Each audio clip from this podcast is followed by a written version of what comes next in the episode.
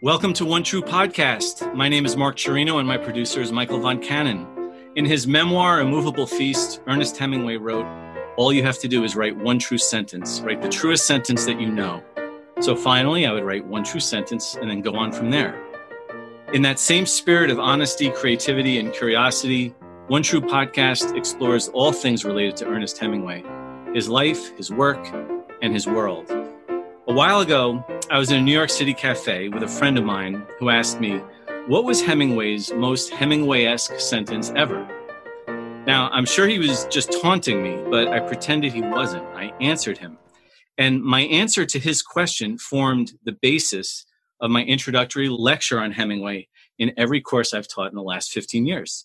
Today's show introduces a feature that aims to do something similar.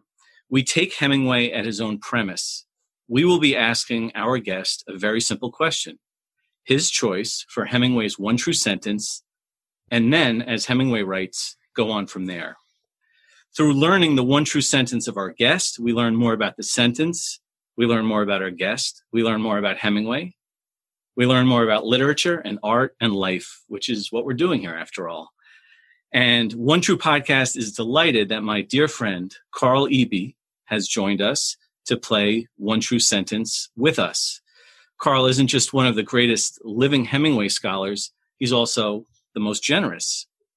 Carl Eby is president of the Ernest Hemingway Foundation and Society.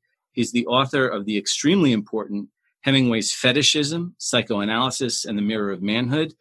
He is the co editor of Hemingway's Spain, Imagining the Spanish World, and he is currently working on a volume devoted to the Garden of Eden for Kent State University Press's Reading Hemingway series. For many years, he taught at the University of South Carolina, Beaufort, where he was a Carolina trustee professor. And since 2013, he has been a professor of English at Appalachian State University. Carl Eby, welcome to One True Podcast. Thank you. Thank you so much, Mark. And thanks so much for the very, very generous introduction. Not at all. It's great to have you here. And what is your one true sentence and why? okay, this is fun. It's it's um, there's a little bit of karmic retribution in here. I was uh, advising an honors thesis a couple of months ago, and my student was using the phrase, and I challenged her to define it. What do, what do you mean by one true sentence? Uh, and so I think about it in a couple of different ways. I mean, there are those, you know, those sentences like you know you mentioned in your introduction that are propulsive sentences that throw you into a story, that are simple declarative sentences that get a story going. Um, a lot of times it becomes, you know, what's your favorite Hemingway sentence, though, too. Um, I went back to something that Hemingway never published, but that Carlos Baker published in 1969. Um, a little series of six individual sentences that Hemingway wrote, and he he self-titled Paris 1922. Um, and Baker's assertion was that this is when he was sort of working on that concept of one true sentence. Um, and as I reread those sentences, and, and each one sort of takes the form of, I saw X, right? Um, I would kind of argue that this is when Hemingway became Hemingway. Um, these are 1922 sentences. Sure, he he published at this point the Divine Gesture, which doesn't sound remotely like Hemingway, um, in the New Orleans Double Dealer, and probably a lot of your readers won't even be familiar with that piece because he never republished it. Um, and he had also written up in Michigan, but that's the only things he had written before he wrote Paris, 1922. So I looked at these six sentences, and the one I chose, I have to admit, is is by far the the um, probably the creepiest in some ways, but it's tremendously powerful, I think. And so here's the sentence.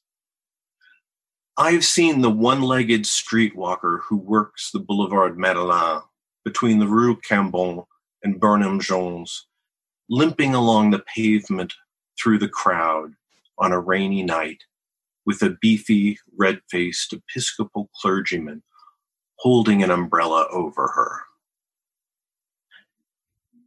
So, why did I choose that? Um, you know, there's that apocryphal story about Hemingway writing, you know, for sale, baby shoes never worn, right? Yeah, the, right, the right. sentence, that's Yeah. a story. Yeah. I think this is a much better story uh, than for sale, baby shoes never Yeah. worn. Yeah. It's it's a story in a sentence, and it implies um, where he's going to go with the vignettes in In Our Time. I think it's a one sentence vignette already. There's so much there. Um, one of the things I like about it is um, obviously the compression of it, the vivid imagery, the kind of objective correlative thing that he'll talk about in, in uh, Death in the Afternoon. You know, what's that thing that makes a sentence produce an emotion? Yes. um, but also the psychological charge of it. I think he's a tremendously psychological author, um, and also that his interest in material culture, material reality, um, and history in a way that I think is not always appreciated by folks reading Hemingway. Um, so, for instance, like the Rue Cambon. Why the Rue Cambon? Yeah. Um, that's right in back of the Ritz Hotel that's where Coco Chanel had her couture house. So you you read this sentence, you know, about this one-legged streetwalker limping down the pavement in the rain, and you're thinking about a really seedy district. But no, this is a ritzy district. Um, And and you have the museum, yeah. right? Well, Burnham Jones, yeah, which was a gallery that was selling all the avant-garde artists. You're right. I mean, they represented Cezanne and Matisse and Modigliani and, you know, uh, um, Laurencin, uh, Léger. All of them were represented by Burnham Jones. Um, and so this is, there are tensions. This whole Yes. sentence is structured by a series of ambiguities that are gorgeous. Um, the Rue Madeleine, um, um, that you know, of course, that's the French word for Magdalene, right? So right. Yes. with the prostitute on the Rue Magdalene, and right next to Burnham Jones is the Church of the Magdalene, which actually looks like a Greek temple. Um, and so you've got on the one hand an Episcopal clergyman with his umbrella over the prostitute, and you could do a very sentimental reading of that if you wanted to. That here's the clergyman looking out for uh, this poor prostitute, whereas though his red face, you know, I think it's implied that he, no, no, that that's not what's going on here. It's more suggestive than that. Oh God, yeah, Yes. in a really creepy, disturbing kind Yes. of a way. But yeah, and it's it's turning on that tension. It's the tension which means that you can get there there are levels and layers to to this sentence in Oh, terms of what the narrative within just this one sentence would be. Uh, Yeah. Carl, uh, Carl, I want to. I'm wondering. Uh, it's you mentioned this at the at the outset, where how this sentence starts with "I have seen," Yeah. and I wonder if to what extent you think that this operates in the same tradition as like I'm. This sentence made me think of Walt Whitman's "Song of Myself." Those Oh. catal those Yeah, yeah. catalogs where he says, "I've seen this," and then in one sentence, with the just the perfect detail, he mm-hmm. renders the suicide or the prostitute or the president of the United States. He'll and it's and it's it's he finds the the the action or the detail that in 15 words makes it a living breathing four dimensional thing right Oh, absolutely. Absolutely. You know, and then when you think about Magdalene, I mean, she's a true servant of Christ in spite of being the prostitute. And here you've got That's the, right. the Episcopal clergyman who's supposedly the true servant of Christ, who's probably picking up the prostitute. You know, and I mean, both those ambiguities are, are floating around there. You know, you, you could read that in any combination of ways. so one of the i guess one of the qualities that hemingway is always associated with is objectivity uh, perhaps it's his background as a journalist so when he says i have seen Yeah. he's te- he's reporting on what on what he has witnessed is he tipping his hand here? Is he saying I'm going to hear I'm going to satirize religion, or I'm going to make fun of a streetwalker, or I'm satirizing France or Paris, or is he playing it right down the middle as a you know as a I guess a uh, an ideal journalist would? Yeah, yeah, yeah. Um, I doubt he actually saw exactly this. It's too perfect and all of the details. Um, I don't think it's it's historical in that sense. Um, I think it is as objectively presented as he could present it, but it's got all of these ambiguities buried within it that he's going to make us think about. Uh, you know, another thing that's there is that sure, Barnum Jones that's selling this avant-garde art for money. This is where art is being exchanged for money, right next to the temple. This yeah, thing looks like right. a Greek temple, yeah. you know, and it's like, oh, so is that prostitution too? I mean, there's all of these That's possibilities that. that. are there, yeah. but yeah, he doesn't tip his hand and tell you, oh, you've got to read it this way, you read it that way let's talk for a few minutes about Hemingway and One True Sentence. So in the in my introduction, I read the quote from A Movable Feast. Yeah. The quote the quote I left out, the sentence that he, if I had kept reading, he says, uh, "It was easy then, because there was always one true sentence that I knew, or had seen, or had heard someone say." And so let's try to, I mean, Carl, what's your view on what true means in the context of one true sentence? Um, authentic, actual, real, good. What, what's, can you take us deeper? I think there's a couple of things I would say about that passage in A Movable Feast. Um, he's talking specifically about the simple declarative sentence also as a way of avoiding beginning a story with the feeling of introducing or presenting something you know? So if you think about the beginning of let's say on the Quay at smyrna and you get a sentence like the strange thing was he said right. how they screamed every night at midnight. You know boom you are you're in this story. I mean that's a great going. first sentence yeah yeah and and there's there's not the feeling of well when i was a child blah blah blah you know that kind of lame introduction strategy he's not doing. And this is i think really important particularly to his early aesthetic um, where he's really very interested in concentration of meaning and compression of meaning. So did he get away from that as his career went along I think at certain moments he develops um, the confidence to try some different things too. Um, so take, for instance the beginning of Capital of the World. He tells that sort of joke about you know the name Paco, and it is more of an introductory strategy of a more traditional form. He can do that because he knows he's he's certainly established the other, you know, in spades by that point. Um, and um, same sort of thing, I think, with something like, let's say, his use of focalization. Uh, you look at an early story like Indian Camp, um, and he's very careful to focalize that just through Nick. Yes. Um, at least after he he trims off the beginning of this story that was later published uh, by Philip Young as as uh, um, three shots. Yeah, three shots. Yeah.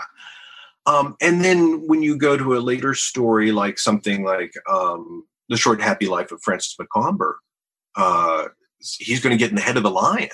He's going to play around with right. focalization and do some different things. Yeah. He's so experimental as a writer, and it's often overlooked because his experiments always or almost always work. And when they work, they're comparatively invisible and people read past them. Interesting.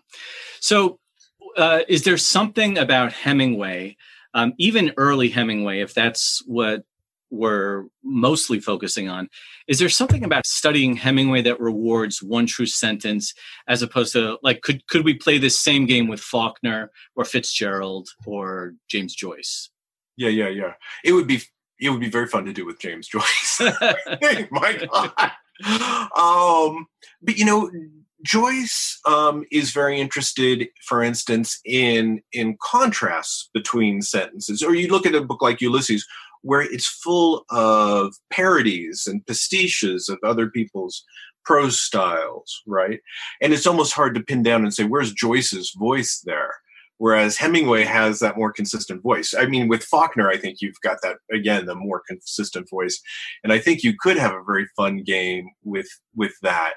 Um, Hemingway, you know, he invites this by talking about this concept of the one true sentence, but it arrives pretty late. You know, I mean, it's we get it in the movable feast, which he's writing at the end of his career. Although right after he's rediscovered his early papers and his early manuscripts, right? You know, in 1957 yes. in the Ritz. Hotel.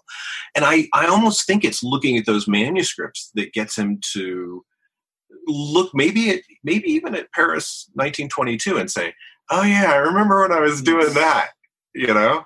That's right. Does this sentence that you've chosen, does it owe itself anything to the people who are directly influencing him? Like let's say Ezra Pound and those kinds of image, imagist poems. Yeah, absolutely, absolutely.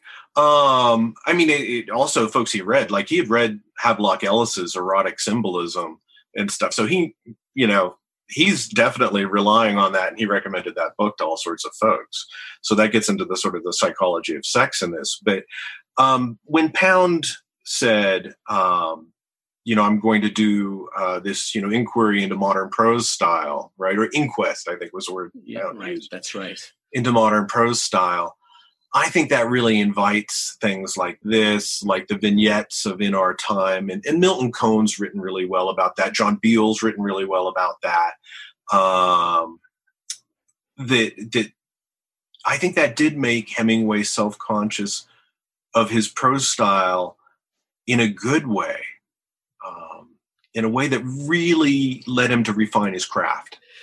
So when I was looking at the across the river and into the trees stuff, he he referred to writing in 1949 1950 he, he said every word is a, is like a brick yeah. And so you're putting brick after brick after brick. And I'm not sure that some of these other writers that were his contemporaries uh, really viewed words as bricks to that same to that same uh, extent. So I want so what you're what you're suggesting with this sentence um, and like viewing this sentence and elaborating from it really really does resonate.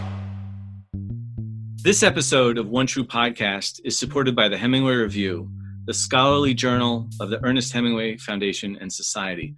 Michael and I read it cover to cover every time we see it. You can buy back issues of the Hemingway Review at hemingwaysociety.org slash journals.